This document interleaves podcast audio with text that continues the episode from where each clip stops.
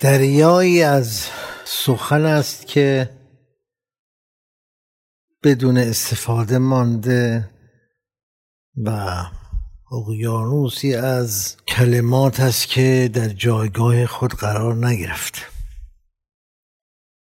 همه ما و شما در طول زندگی به وسیله کلمات و جملات سخن گفتیم. اما اشباع نشدیم ارضا نگشتیم. انسان حرف می‌زند با مخاطب با مقابل. انتظار دارد که در موقعیت اقناع قرار بگیرد.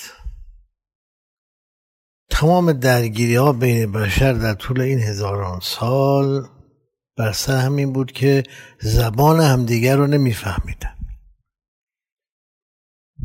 سیاستمداران زبان رعایا را نمیفهمیدن دانشمندان زبان نیازها را نمیفهمیدن تا علاج آنها را بیابند.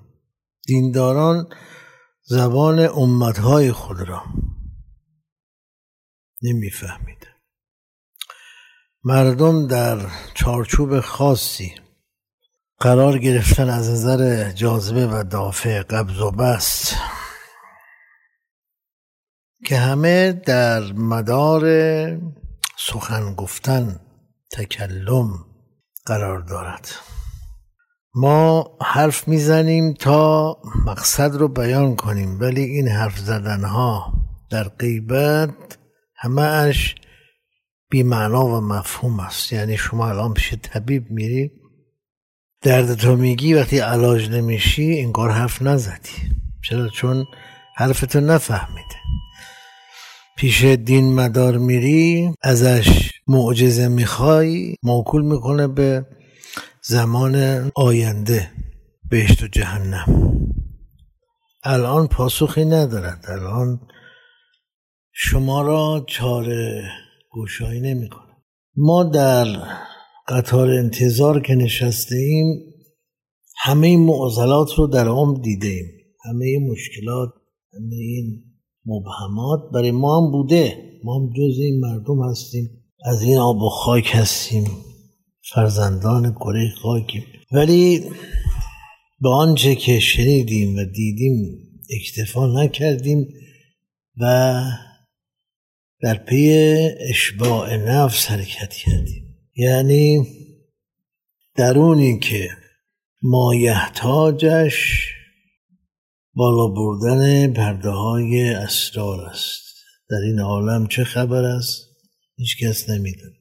فردای انسان برایش پوشیده است. وای به حال اینکه فرداهای دوردست برایش بیان شده. یک منتظر تمام هم مغم خود را از تمام ناکامی هایی که در مکالمات مختلف در ابعاد گوناگون داشته است را می‌گذارد بر مبنای رفتن به سمت میاد قرارگاه ما استقرار پایداری ما پایبندی ما در مواضع اثر است.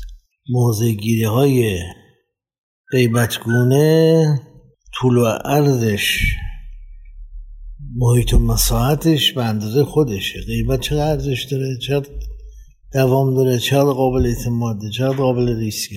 اما ما به سمت و سوی حرکت می‌کنیم که ما را سیراب کند.